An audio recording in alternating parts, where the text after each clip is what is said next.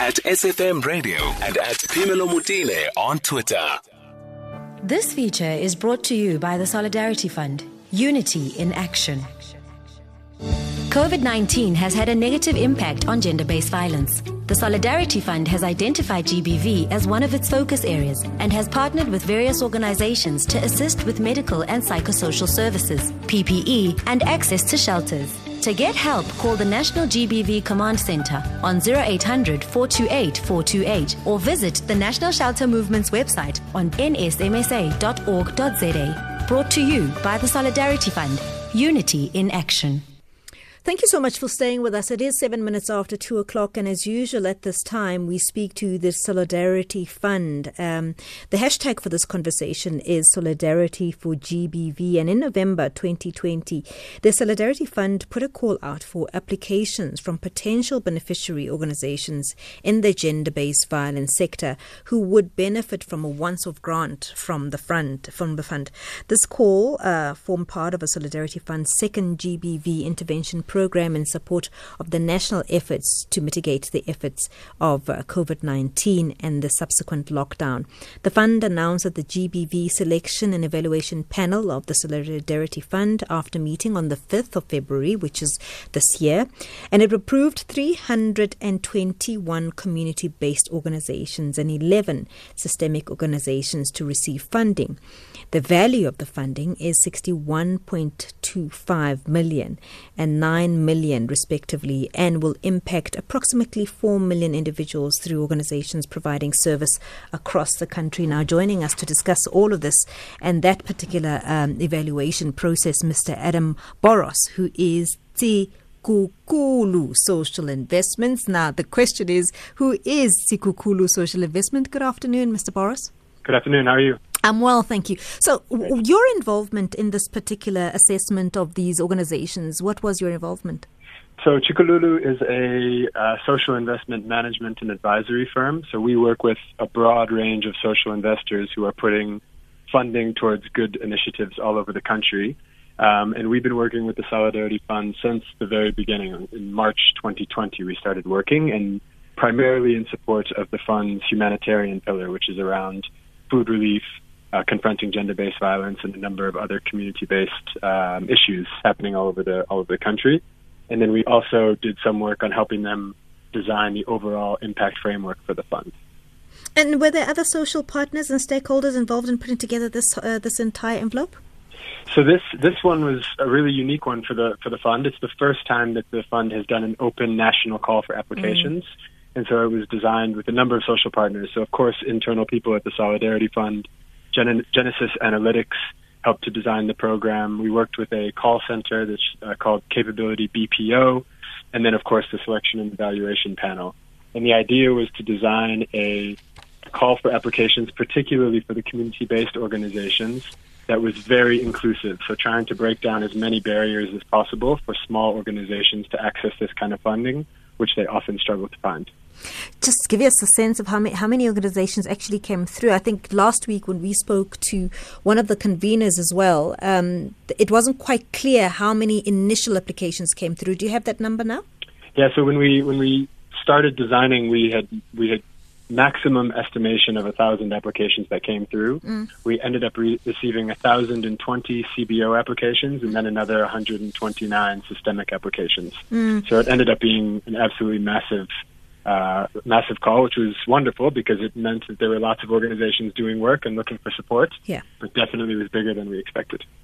Uh, you know, we, when we spoke uh, over some time, the issue was to get organizations that are on the ground. Just give us a sense of what other criteria you had for these organizations.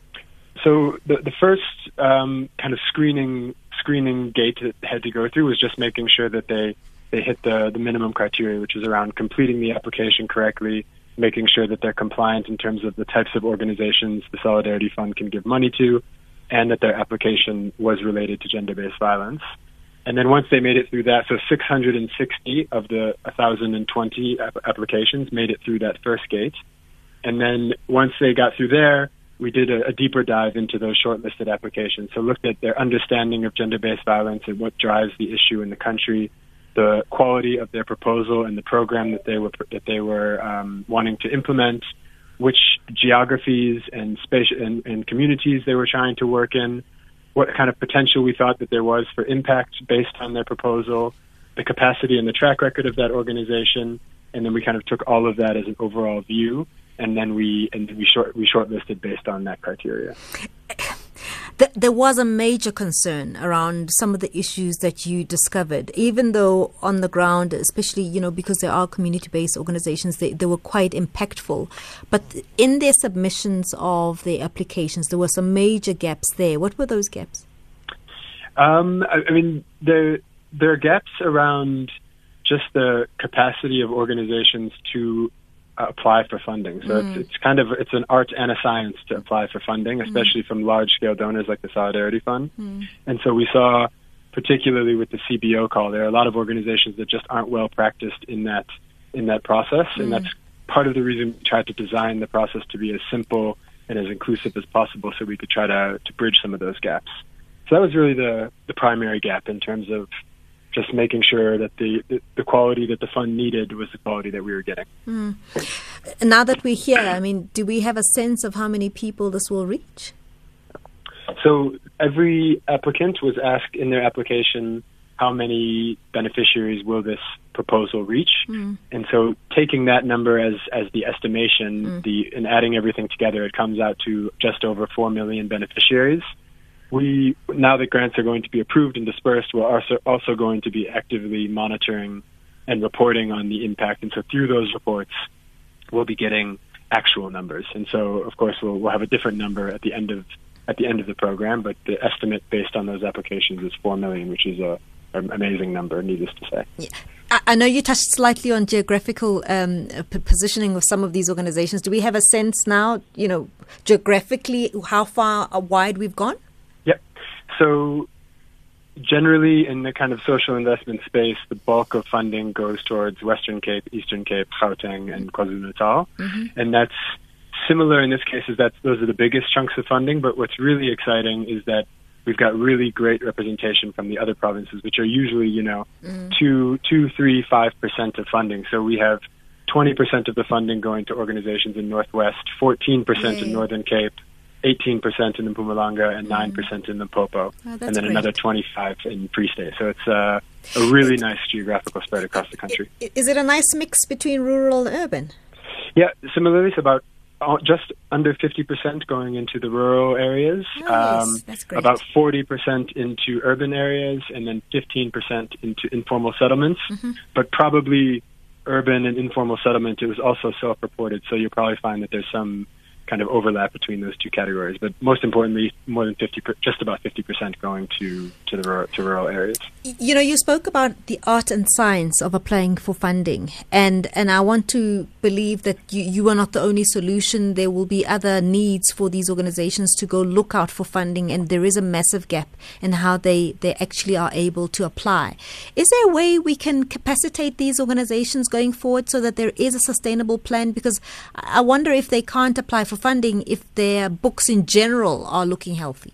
Yeah, it's a it's a huge challenge, um, not just in the GBV sector, but mm. across the country with with CBOs. Uh, mm. Fortunately, a few of the systemic applications. So there were the 300 plus CBO applications, but then there's 11 that are going to more national level, systems level. Mm. Um, organizations, and a few of those are looking at how do you build the capacity of community-based organizations. Mm. But it will require uh, a more a more proactive effort. And I think one of the challenges is that a lot of donors don't typically want to fund the capacity building because it's not very sexy. It's it's the hard work of getting an organization up and running. Mm. Um, and so the Solidarity Fund is looking at possibilities of how how um, we might be able to do that. But then other other donors need to come to the table as well and, and really put in both the funding but also the time that it takes to be able to make that happen. Yes, because I was going to say, I mean, yes, money is the one thing, but there is other things that are required, time and effort by other stakeholders and maybe other partners who may not necessarily bring in the money, but maybe just uh, uh, building of capacity, as you said. Yeah, exactly. I mean, you often see what are called capacity building programs, and then it's like a two day training with organizations. Not enough. You're never going to get anywhere with that, you know? Exactly. yeah. So, I mean, um, it's good to hear that, you know, we, we, we are thinking about that. Um, the programs that you are funding, you are funding a lot of money. You're spending a lot of money on this, but but I, I dare say it cannot be enough. Are they are they sustainable? Uh, say what, uh, what's the, sustainable? The, the, programs. So Oh, the pro- the programs that you have selected and that have got the funding now, your money is quite helpful and it'll be great. But beyond the money you're giving them, are those programs sustainable? Do you do you believe that they will be able to to carry out their work even without your funding? Yeah, so I mean, as you say, this is a drop in the ocean. It's you know, 70 million rand seems like a lot of money, but it's actually tiny compared to the problem. Um, I, I think so. The CBO call specifically has been designed as an emergency response, uh, emergency response funding. So that is, in that sense, not sustainable, and that it's going to emergency response, and hopefully will make an impact in, in communities all over the country. The systemic call is specifically designed for sustainable solutions of how do you help strengthen the capacity of, as I said, CBOs or the criminal justice system or local government officials. Um, how do you create digital solutions? How do you work with early childhood development practitioners to change gender norms from a very early age? I mean, there's a whole range of systemic initiatives that the fund is supporting. But at the other at the other end of the spectrum, I mean, GBV and this kind of work isn't sustainable in the sense that these organizations are going to be able to generate their own funding and run businesses. I mean, this is real community strengthening work, and so you do need sustainability in the in the sense of donors giving funding to these organizations on a dependable long-term basis to help them build their systems and then have the long-term impact as well. So that's that's a much longer journey, but the fund is hoping that some of this systemic work and really setting forward a model of how do you fund these types of small organizations will have sustainable impact in the long term. And I mean, in terms of the last word for those who didn't make it, what what what kind of advice would you give them? I mean, it's really, it was really tough. We actually sent out the regrets to you know over almost a thousand uh, organizations last last week, and and all you can really say is there was a limited amount of funding and hard decisions had to be made by the selection panel, and that it isn't really it isn't a reflection of the importance of the work those organizations are doing and uh, and the need for them to keep pushing and and, and putting in, um, in as much effort as possible. Um, but at the end of the day, there's you know there's limited finance and and you need to put the money where where you, where the panel felt it was going to go to the best use. It's tough. Yeah, it's definitely tough. Thank you so much for Yeah. talking to us. This is Adam Boros, um, who is from Tshikululu Social Investment. They were part of a panel making a decision on who gets that uh, one, all important funding from Solidarity Fund, the GBV funding, uh, intervention funding. And if you are a victim of GBV or you know someone who needs help, please contact the National GBV Command Center that operates 24 7. And the number is 0800 428 428. And if you are unable to speak, send a please call me by dialing star 120 star 7867 hash. Or you can SMS help to 31531.